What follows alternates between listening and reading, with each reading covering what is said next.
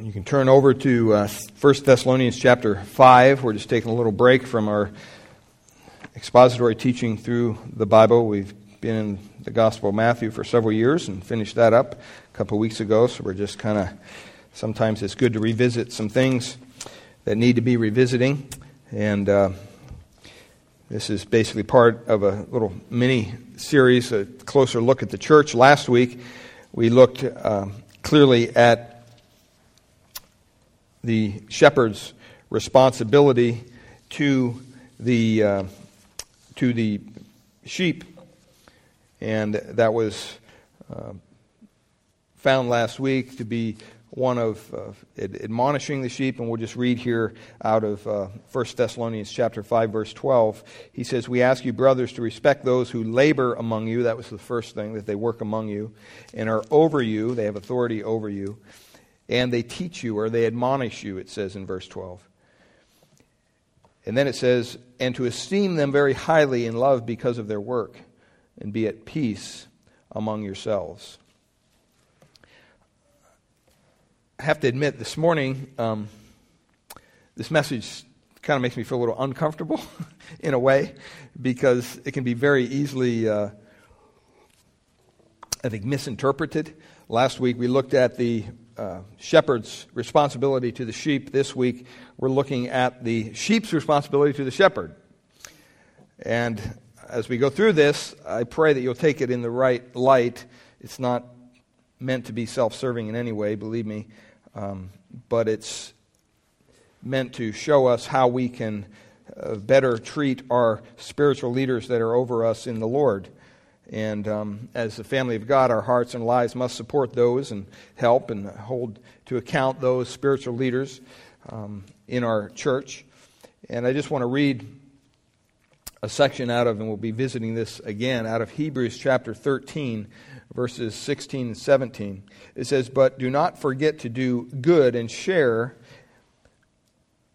Uh, for with such sacrifice God is well pleased. Obey those who rule over you and be submissive for they watch out for your souls as those who must give account. Let them do so with joy and not with grief, for that would be unprofitable to you. There's a lot of misunderstanding and I think even uh, unrealistic expectations when it comes to uh, the role of a pastor. Uh, there's one little thing I ran across, you may have heard this before, called the perfect pastor. It says the perfect pastor, well, I blew it on the first point here, the perfect pastor preaches exactly 10 minutes. he condemns sin roundly, but never hurts anyone's feelings. He works from 8 a.m. until midnight, and he's also the church janitor. The perfect pastor makes about 40 bucks a week, wears good clothes, drives a good car, uh, buys good books and donates 30 bucks a week to the church. he's 29 years old, but he has 40 years of experience. Above all, he's handsome. The perfect pastor has a burning desire to work with teenagers, and yet he spends most of his time with the senior citizens. He smiles all the time with a straight face because he has a sense of humor that keeps him seriously dedicated to his church. He makes 15 home visits a day and is always in his office to be handy when needed.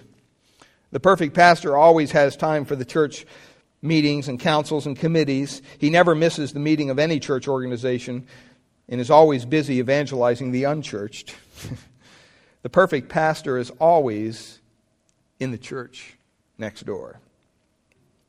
If your pastor does not measure up, simply send this notice to six other churches that are tired of their pastor and then bundle up your pastor and send him to the church at the top of the list. if everyone cooperates, in one week you receive 1,643 pastors. one of them should be perfect. So esteem them highly in love for their work's sake. I just wanted to share with you quickly this morning, and we have communion. We'll be spending a little time doing that, but um, just a brief message on, on the role of the sheep to the shepherd. Because there is a role there. And it's not just one way. Um, but I want to first You know, last week we looked at the, the responsibility of the shepherds to the sheep, and it's one of laboring among you, it says. They have authority over you, it says, in the Lord. This isn't an ego thing. And they also provide instruction for the sheep. Um, but just in way of introduction, I just want to um, read out of Ephesians chapter 4, verse 11 to 16, because the church clearly gave some, it says in verse 11, apostles, or the Lord gave apostles, some prophets, some evangelists, the shepherds and teachers. Ephesians 4:12 says to equip the saints for the work of the ministry for the building up of the body of Christ until we all attain to the unity of faith and of the knowledge of the Son of God to mature manhood to the measure of the stature of the fullness of Christ so that we may no longer be children tossed to and fro by waves and carried about by every wind of doctrine, by human cunning, by craftiness and deceitful schemes. Rather, speaking the truth in love, we are to grow up in every way into Him who is the head, into Christ, from whom the whole body joined and held together by every joint with which it is equipped, when each part is working properly, makes the body grow so that it builds itself up in love. I want to talk to you just in a way of introduction about the call of the shepherd. What does it mean to be called as a pastor? And you say, well, what is that role? It's, it's, it's a role of spiritual leadership, of pastoral leadership. I would define it this way a specific call placed upon those men who have been effectually chosen by God demonstrated the character of Christ, and have been given the necessary gifts for the purpose of building, equipping, overseeing, and serving the local church. Pastoral leadership begins with a call to Christ and thus to ministry. And by God's grace, a man is given the character and gifts necessary to lead the church. Well, I put a couple things down here, just things that kind of popped into my mind. What does it mean to be called as a pastor? Well, first of all, pastoral ministry is multifaceted. You don't just get up on a Sunday and preach a sermon and that's all you do. There's a multiple uh, multiplicity of the things that you do administrating, shepherding, discipling. All those things are important to the role of a pastor. It may be that call that comes at 2 in the morning and you're at the ER till 5 a.m. with someone. It may be those uncomfortable situations that you're put in from time to time where you're called by God to rebuke and to exhort and correct and encourage people that you love dearly. But it has to be done. It's really discipling those who may not see the ministry as service oriented, but more the ministry as servicing them, and yet not use the pulpit as a bully pulpit for our own agenda. Uh, it's taking a stand against the flesh, against the superficiality of this world when those indulge in it. It's speaking the truth in love, no matter what. See, ministry isn't just teaching. Being a pastor isn't just teaching. It isn't just being in front of a group of people. First of all, I think, bottom line, above all, it's serving. It's serving Christ. It's serving the people of God. It's serving the sheep. Pastoral ministry is serving the Lord first in our own heart. It is understanding that one day we'll stand before God and be held account with what we've done. with what God has blessed us with. So it's multifaceted. It's also serving the Lord first. And that has to be that has to be a desire that God gives you. This isn't something you can fake, okay? You just can't. Thirdly, pastoral ministry is sacrificing time with your own family. Um, there's a demand put upon someone who's in what we could say is given their life to full time ministry in some form or fashion. And you know what? The family's down here on, on the, the ladder. If my family was number one, I would not be in this church. I would be in a church in Virginia near my grandchildren, near my daughter, near my son in law. And I would probably jump around every three years with them and have an itinerant, somehow have an itinerant ministry because I want to spend time with my grandchildren as they grow up. You know what that's like. You know what it's like to spend time with your family. See, and when in pastoral ministry, you're making a conscious choice to say, okay, you know what, that's important, but it's not that important. It's important that I spend time with my grandchildren and my daughter and my son in law, but it's not as important as I spending time with you here in this place that God has called me to. So there's a sacrifice. It's a sacrifice when your family starts to get older and your family of nine begins to dwindle to a family of four. and you begin to question in your mind, oh, maybe I should have spent more time with it. Maybe I. Well, that's not on the. It's not up to you to decide. I think of some missionaries, people like the Kennels, who've given their entire life to not just ministry, but ministry in a foreign country. Ministry in countries sometimes where they can't even spend time with their own kids. They put their kids in a school, sometimes hundreds, thousands of miles away from them as a family, because it's unsafe for the children to be on the field. And so they're put in a, a school, a missionary kids school with a bunch of other missionary kids. And to the world, that may look as, oh, how horrible is that? They're deserting their own family. Well, in a way, they are, but they're deserting their own family for the Lord. And the last time I checked, that's exactly what Jesus demands. Jesus says, unless you, you know, your love for me should be such that your love for your family almost seems as hate. It's not telling you to hate your family in that text. He's saying your love for me should be so much more abundant than your love for your spouse or your children or your family or your relatives that it almost seems as hate when compared to your love for me. So there's, there's a sacrifice there. This one comes hard. This next one is, is hard at times. Pastoral ministry is always, always subordinating your will to the will of God. Always. No exception.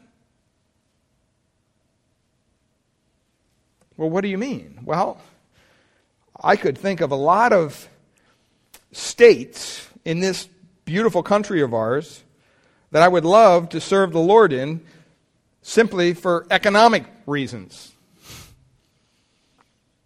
Be a lot cheaper. You could live a lot easier. The Bay Area, of all places, Lord, why did you call me here? But see, it's not up to me, it's up to God. It's what God's will is for that pastor and they're willing to yield to it. The pastoral ministry is never to be used for self serving, but it's always self crucifying. It's, it's pretty much a life of continual sacrifice. It's a life of living in the fishbowl, of sometimes hearing accusations or in, innuendos, maybe even outright falsehoods about you or your family, and yet somehow being able to press on and set it aside.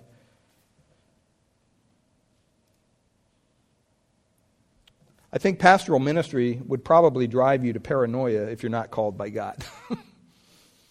I really do. Because pastoral ministry is depending upon God really to defend you in, in some of these situations as 1 Peter 5 6 says.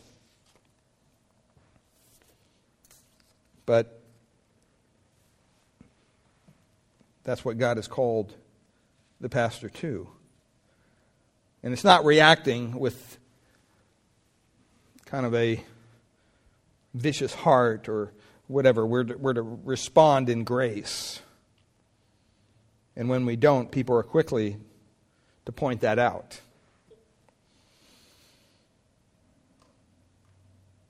It's often a humanly lonely calling. Because pastoral ministry sometimes really is serving in what I like to say obscurity. I remember when I was flying back east one time and I looked down, we were out in Nebraska somewhere in these little towns, like just, you know, you'd fly for five minutes, you see a little tiny little thing down there. And the Lord spoke to my heart and said, You know what? There's a pastor in that town that's called by God to pastor those five people or those 10 people or 15 people or whatever God has given him. He doesn't live in the Bay Area. He lives somewhere out in the middle of the plains of Kentucky or, or Nebraska or wherever somewhere. Where if everybody in the whole town showed up to one of his church meetings, maybe he'd have 20, 30 people. It's obscurity. But that's where God has called them. And sometimes we, we forget that. We forget that it's a, it's a life calling. And a lot of times, that calling is upon that individual. Sometimes that calling is not upon the wife. Sometimes that calling is not upon the children. I remember when we relocated from the Bay Area down to the desert. Our daughter wasn't thrilled about that, being yanked out of her, her, her whole environment of friends that she's lived all of her life with to go to a place she doesn't know anybody, to start high school. it's a sacrifice. And a lot of times that sacrifice happens in what you can say is, is almost obscurity. Pastoral ministry is constantly relying upon God. Constantly relying upon God. See, this isn't my agenda. This is not, I, I am here at the will of God. And, you know, after I first came to this church, I had a, probably a six month plan. You know, we're going to grow this church. We're going and, and then after six months, that plan went to 12 months. And, and after 12 months, it went to 18 months. And then finally, I just threw my hands up and said, you know what? God, I don't know what you want to do. I just want to be faithful to teach your word. And I'm going to be happy with whatever you bring me. And you know what? You know my gifts. You know my abilities. And, and I don't want to be overwhelmed. And yet I don't want to be underwhelmed. So, Lord, this is up to you. You said that you would grow this church, Jesus. It's your church. It's not my church. It's not the people's church. And I remember kind of feeling that burden lift off my back because there's a lot of pastors that go into ministry that have a incredible burden placed upon them to the point especially in this church growth kind of mentality that we have today the church as always has to be growing in number. Hey would it be to god that it happens we should do everything within our, our uh, possibilities to share the gospel with those who've yet to hear and come to Christ. But also, we need to be reminded that it's, it's His church. And He will dictate the size of this church. And the minute we begin to do that, then we are bringing in things from the world and, and, and really kind of superimposing them upon His church and saying, well, we need to dumb things down because unbelievers wouldn't feel comfortable here, or we need to do this, we need to do that, or we need to have, you know, more of an entertaining kind of a music agenda on Sunday morning, and we'll get the younger crowd, and we'll do this. And we'll... There's all sorts of books and things that you can do to manipulate the local church. And a lot of times it's done, they say for the glory of God, but a lot of times it's because, you know what? That pastor needs that church to grow basically so he could maybe feel better about himself. And so pastoral ministry is constantly relying on God to do his work in the local body. Hopefully, you're a, a, a, conduit that he works through. But pastoral ministry is also waiting patiently on God in service. It's working with people that sometimes are transient, they're here today, gone tomorrow. Or maybe they're just sitting back, they're uncommitted. Or maybe they're just babes in Christ and they need that extra attention. But it's, it's waiting on God in service. In other words, you don't sit back and say, well, I'm just going to wait till we have 100 people, then I'll start pastoring. No. I remember as a youth pastor, we used to plan some kind of what we thought was pretty big events. You know, we thought maybe we'd have 100 kids come out or something for a pizza feed all night bowling thing or whatever, you know, and, and the end of the whole thing, you know, you have three or four kids show up. and the life is just sucked out of you. And you're looking at these three or four kids, and you got to make a decision. Do you cancel it? Do you say, ah, you know, we're not going to do it. We're going to go home? No, you could never do that. So you trudge on and you take those three or four kids and you make them think like, man, this whole event is about them. and to be honest, those were some of the nicest and, and well remembered events that, that we put on.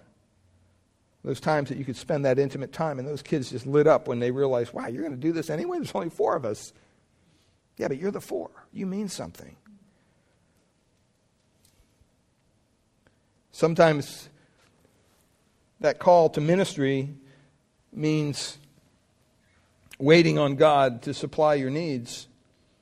Sometimes it involves working a full time job. Sometimes it involves working a part time job as well as the ministry. Before I came here, I did that for years. Most of the churches I served in as a youth pastor was, you know, it was a part-time kind of call or a full-time call, but it was a, it was part-time remuneration. So you you know, I worked at a picture frame shop. I I um, worked for the uh, train company. They unloaded all those brand new cars. That was kind of a, a cool job, drive the brand new cars off the the railroad. Um, I did. I worked in a warehouse, did all sorts of things, and that was all not for a agenda to have a career in that, but it was so that God could supply the need, so that I could serve the local body. But part of that was waiting patiently for God to work. Pastoral ministry, 1 Timothy chapter 6, says that it's, it's not a means of great gain. You're not going to get rich if you're sincere in the ministry doing what a pastor does. You're just not. Because that's not where your heart is. Now, yeah, there are some pastors that you see them on TV once in a while. You know, they drive in their Lear, fly in their Lear jets and they do all that. I think they're looking for ministry as a means to great gain. They're, they're bilking people out of money. That's not a calling of a pastor, though. And so pastoral ministry is a, it's a joy to be called. It really is. I couldn't imagine doing anything else. Um, really, it's the only option for the person who's really called to ministry. If you can find happiness doing anything else, then you need to go do it. when I was down in Riverside County, I worked with the DA's office for two years, and I loved that job. I just loved it. I had a little badge, I had a car, had health benefits, I had, you know, the, the retirement thing, I had everything. And I'm thinking, man, this is great. And I remember when that envelope came from Grace Bible Church, I didn't want to open it. really didn't. I didn't want to go down that road again. Been there, done that. I, I like this job, man. I got all oh, everything's getting lined up. You know, this is neat. But that's not what God called me to do.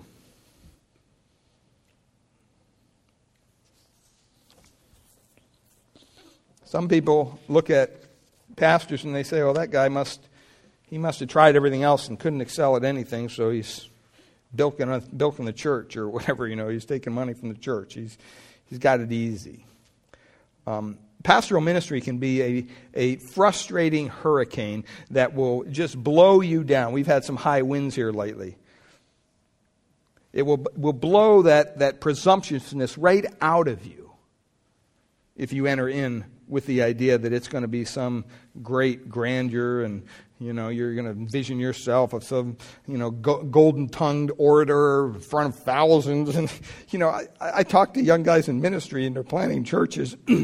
and, you know, I mean, praise God, some of the, the ministries do take off, but most of them don't. And so they'll go down to Rick Warren's church and they'll go through his little church 101 thing and they'll go back and they'll try it in their town and it just doesn't work. You know, they're left with 20 people. And they're thinking, man, it worked down there. And they get frustrated. And they forget that, look, it's not about having the right program. It's not about having your own agenda. It's about doing what God has called you to do. And the only reason you do that is because in the end, pastoral ministry is serving God with no other reward but to know that in the end, you can stand before Him one day and hear those wonderful words, well done, good and faithful servant. It's all wrapped up in that. In 2 Corinthians chapter 3 verses 5 and 6, Paul wrote this about his ministry. He says, "As I wrote as I did, so that when I came, I might not suffer pain from those who should have made me rejoice. For I felt sure of all of you that my joy would be the joy of you all. For I wrote to you out of much affliction and anguish of heart and with many tears, not to cause you pain, but to let you know the abundant love that I have for you. Now, if anyone has caused pain, he has caused it not to me, but in some measure, not to put it too severely, to all of you. And Paul goes on in, in different areas, but one area where in 1 Timothy chapter 4, verse 6, he says, For I am already being poured out as a drink offering. You know, if your call to be a pastor is legitimate, nothing else will satisfy you. Nothing. You'll have to do that.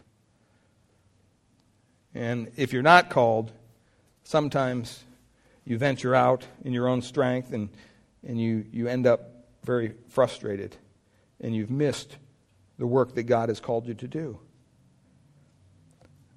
Uh, this isn't a have and have nots kind of a message. This is, this is basically saying that there are those individuals that God raises up within the local church that says, This is my calling, this is all I'm going to do. I'm going to focus on this and this alone. And so when you have them at that point, that doesn't mean they're better than, than those who, who don't do that. We have a, you know, different levels of, of, of elders within our own church. We're all on the same plane together. Just because I'm here at the church full time and, and, and, Ken has a business or John runs a business or whatever, that, that doesn't make them less an elder. But it clearly does mean that their call to ministry is different than mine. So we want to look at the sheep's responsibility to the shepherds. I told you last week you had a week of grace, right? Do whatever you want, but today you're going to find out what the responsibility of the sheep are to the shepherds. And it's right there in our text in 1 Thessalonians chapter 5. It says there in verse 12, we ask you, brothers, to respect those who labor among you. Respect those who labor among you. If you know anything about sheep, I know a little bit because of my brother Tom's farm. His daughter Lisa had some sheep. And I remember them just being, you know, they're not some beautiful white thing. They're just this, they're kind of disgusting, actually. They smell, their, their wool is dirty because they lay in the mud or whatever. They're very weak animals. Um, they're pretty much unorganized. Um, they don't have that ability, kind of like a herd, so they tend to prawn. They have a, they have a, they have a uh, desire to kind of wander off, just to go off by themselves for no good reason. They also have very sharp hooves that if you get hit by one, you'll realize how sharp they are.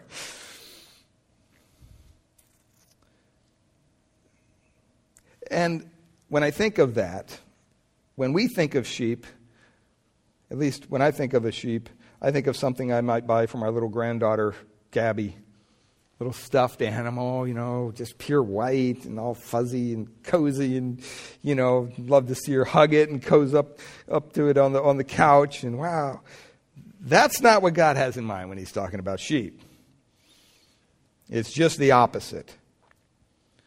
And he basically uh, gives us three uh, expressions that the sheep should offer to the shepherd. And the first one there is the responsibility to respect. The responsibility to respect the shepherd. Um, that word, some of them says appreciation, some translation. It's a translation of a common New Testament word, and it means to know by experience. That's what it means, to know by experience. And it's used over and over in the New Testament. And the idea here is that the believers within the local congregation are to know their shepherds deeply and respect them and value their service. That's the idea. I mean, it's much more than, oh, yeah, the Pastor, Pastor Steve, yeah, yeah. No. It's, do you really know who Pastor Steve is? Do you know his heart? Do you know facts about his personal life? It has the idea, not, not just that, but it has an intimate kind of acquaintance, personal acquaintance. And you know what? I'll be the first to tell you all shepherds are different. Some shepherds are, oh, yeah, give me a hug. Some shepherds are like, no thanks. right? That doesn't negate the fact that it's the responsibility of the sheep to know their shepherd. And I, and I thank the Lord that most of the people in our congregation know me pretty well. they know what makes me happy, they know what makes me angry. They know what really encourages me. They probably know what would discourage me. And see, it's a lot easier to have a negative attitude toward your pastor if you don't know him. If you don't have a personal relationship with him, it's a lot easier to criticize. It's a lot easier to just kind of not have that appreciation, that respect for that individual. And there's, there's more to the meaning here than just respect. You should know him, but it also talks about supporting your shepherd. And I'm not going to be shy here. It talks about financial support over in 1 Timothy chapter 5 verse 17. It says the elders who rule well are to be considered worthy of double honor, especially those who work hard at preaching and teaching. For years I felt that I almost had to apologize for taking a salary from the church. Until God showed me, no, this is what I've called you to do. This is how I'm going to provide for you. And I, I, just want you to know that, you know what, I'm blessed to be in a church that, first of all, wanted a full time pastor. Because you can do ministry part time, but that's what you get. You get part time ministry. But I'm also blessed to know that I'm part of a congregation that looks out for my needs. That's willing to do what's needed to support their pastor. And it's not a, a uh, like I said, it's, the ministry is not a means to gain anything. Because I think if, if the pastor's um, called and he understands that ministry is of utmost importance, then probably most of what is given to him ends up somewhere back in ministry, anyways. Somewhere along the line. But Paul said, make sure that you respect them in this way. And it's a step of faith. I've never, that I can recall, been in a church where I like to speak about remuneration, what was paid to the pastor. I didn't uh, really do my homework when we moved up here, to be honest with you. I thought, man, $40,000, that's more than I've ever been paid in my whole life as a youth pastor.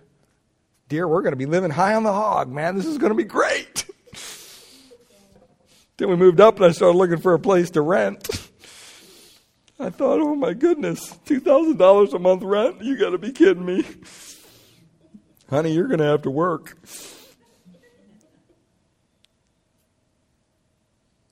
But it's neat to see how the church continues to provide.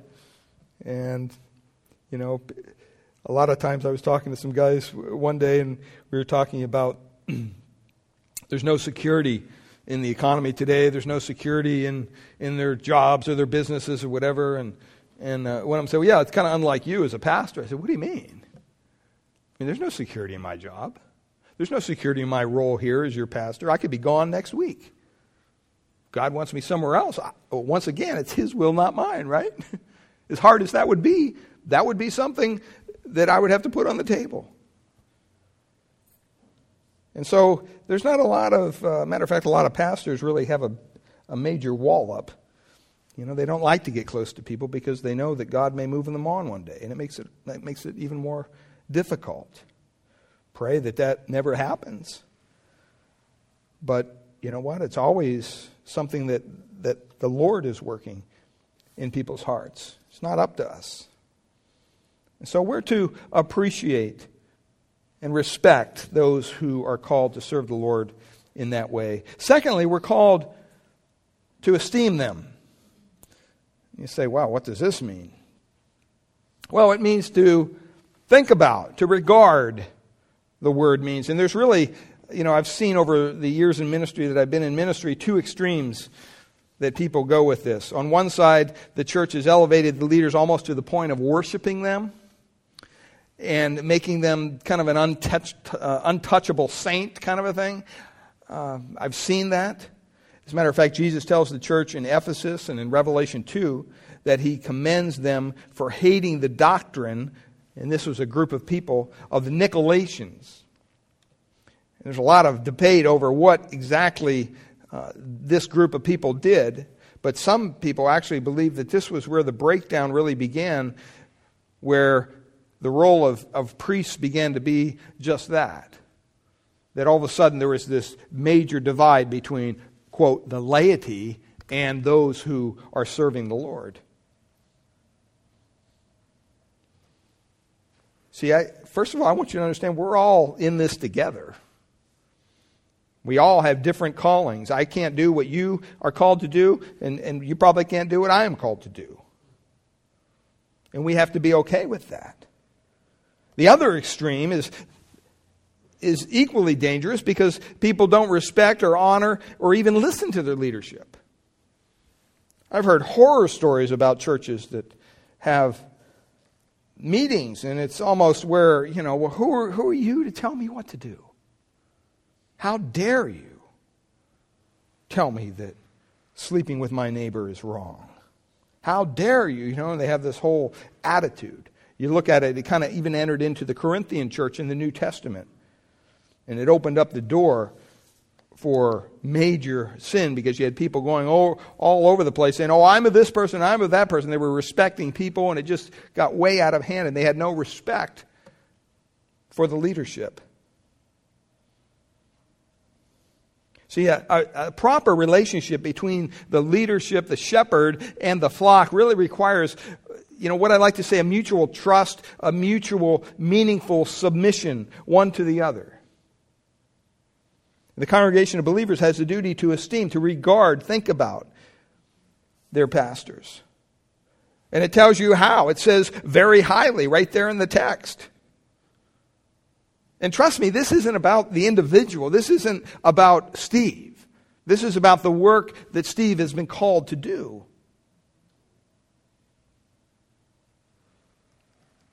And it tells us there that we should do this not begrudgingly, right? But it, we should be do it in love. And then it says, why? Because of their work. Because of their work. It's not about them. It's not about the individual. So appreciating the man because they know him, the saints are told told to really hold him in even greater regard because of the, of the divine calling and the design of, of God. That word there for love is agape, it's a common word, and it refers to that selfless, sacrificial service to others. Uh, the, the, the work the shepherds do is their ministry of the word. It feeds the souls of the flock. And we need to never put the person over the work. You know, I hope you like me as your pastor. But you know what? I'll be honest with you. If I'm doing what God has called me to do, if you don't like me, that's your problem. I'm going to still do what God's called me to do.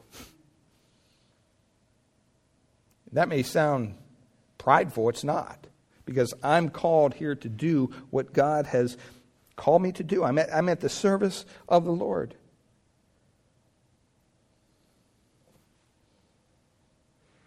And that's the, the same as, as, as when we get together as elders. I mean, you know, sometimes we have to make some hard decisions. Sometimes we have to make decisions that maybe not be popular with everybody.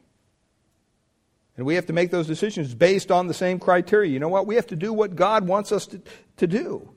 We have to do what God instructs us to do. It's not about, well, you know, is half the congregation going to get upset at this? That doesn't enter into it. It's what is right, what is correct.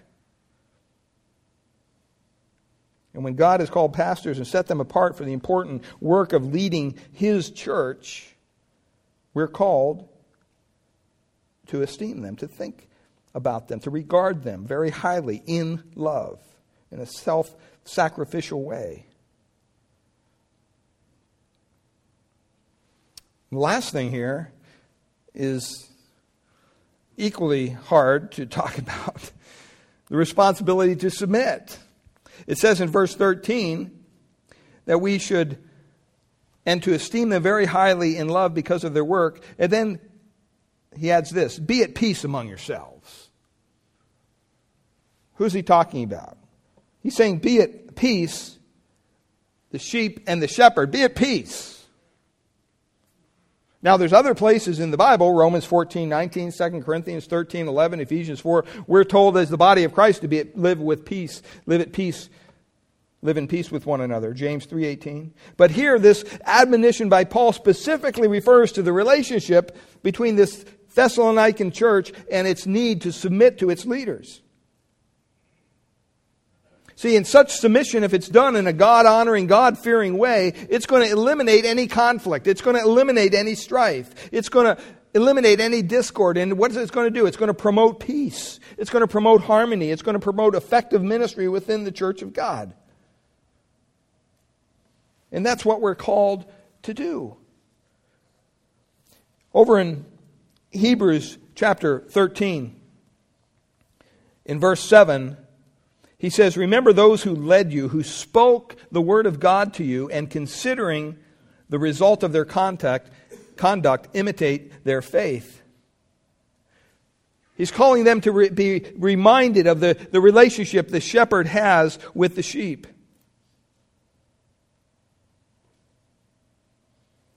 In Hebrews 13 17, down there a little further, it gives us basically two exhortations it says, first of all, obey your leaders and submit to them, for they are keeping watch over your souls as those who will have to give an account.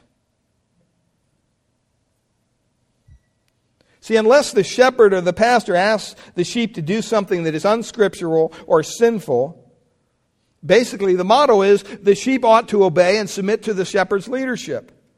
Now, in our church, it's not just me, it's a board of elders.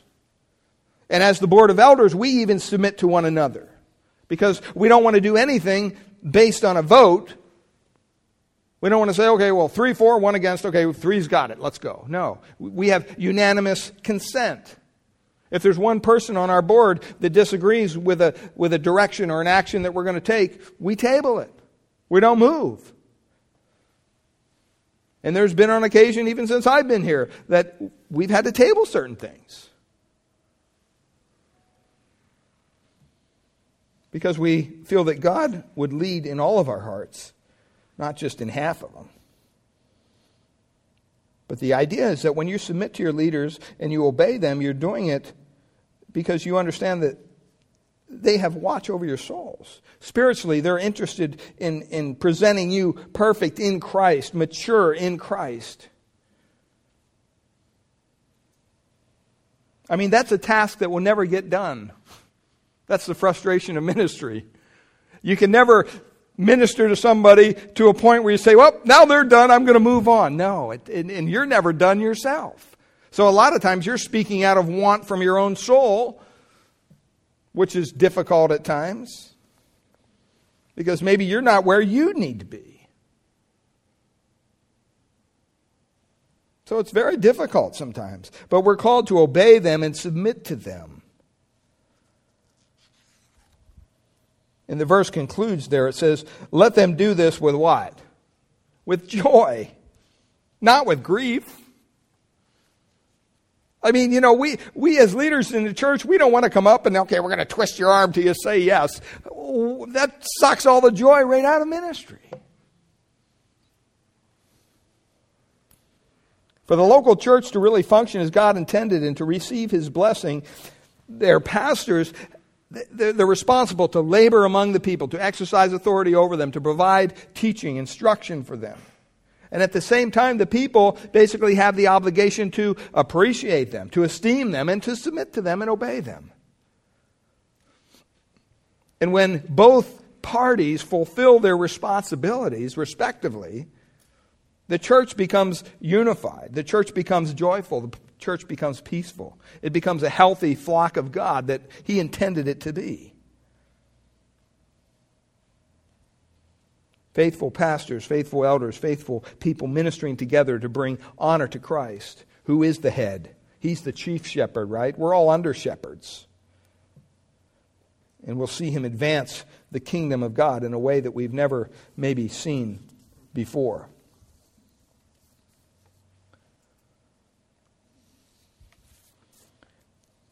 I hope that you hear my heart in all this. I'm not saying these things, oh, someone must have ticked the pastor off or someone must have been disrespectful. No, I'm just sharing with you your responsibility to the pastor, to the shepherd. Just like I shared the shepherd's responsibility to the sheep last week. You know, and Beak and I are, are very blessed to be in a church that we know without a doubt they love us they're committed to us. They know us in a way other people don't. I mean, it's funny when you know I stand at the back door there and, and shake your hand at the end of the service. Somebody asked me one time, "Why do you do that?" And it's you know it's just my way of somehow maybe staying in touch with people on a weekly basis. You can tell a lot when you shake somebody's hand and look them in the eye. They going through it? What's going on? And so it's important to, in that small way, maintain that kind of intimate relationship between the shepherd and the sheep. And it's neat to know that you folks know me pretty well. How many times have some of you on different occasions come up and, you know, I just want to give you, I know you don't like being hugged, but I'm going to give you a hug anyway. You know that I don't like that, see. You do it anyway. And you know that I have to be okay with it, which I am. See, that's kind of neat. You know my wife very well. You know even our grandkids and daughter. That means a lot to us. We're not just a hireling that's come in here to do something for a while. We're part of your family, and you've graciously opened up the doors and allowed us to be part of it. And I can honestly say, over the years here at Grace Bible Church, there's been some hard times, yes, but for the most part, God has almost supernaturally uh, blessed this church where we don't have a lot of strife. We don't have a lot of infighting. We don't have a lot of cliques. We don't have what a lot of other churches have. And that's not to lift ourselves up and say, oh, that's purely by the grace of God, beloved. And it's, it's nice to know that God has called me to such a place, and I'm privileged to serve. Well, next week is going to be the last week of this closer look at the church, and we're going to look at something that some of you have asked me about. We've talked about the sheep, we've talked about the shepherd. Now we're going to talk about the flock, the body of Christ. And we're going to talk a little bit about church membership and what that means. Some people in our congregation don't even realize we practice church membership. In other words, you go through a process to become a member here at Grace Bible Church, either by transfer of letter from another church, if you're a member there, or um, if you're a new believer or you've never been a member of a church, you go through a class uh, on church membership, and we explain a little bit about the church and what goes on. And uh, we're going to be talking about that. Uh, what's the big deal about church membership? And uh, we'll be discussing that next week. Well, let's close in a word of prayer and then we'll have some worship before we have our uh, communion time. Father, we thank you for the church. We thank you for your gift to us. And uh, Lord, we, we ask that you would um, continue to do your work in and through us. Lord, I, I, truly do count it a privilege to minister here among these wonderful people. And Father, we see your hand at work. And uh, I can't think of a time where I've been, in a way, more excited about the ministry here of Grace Bible Church. I see God raising up um, godly men to serve and teach and do different things in different areas. And Father, I thank you for that. I thank you for women who set aside their own agenda and serve you selflessly on a continuous basis, whether it's serving food in the fellowship hall after service or setting up for special events. Lord, and, and they do it with joy on their faces and in their lives. And I, I thank you for that. I thank you that you've gifted our church with godly men to lead, and I know that that number will increase.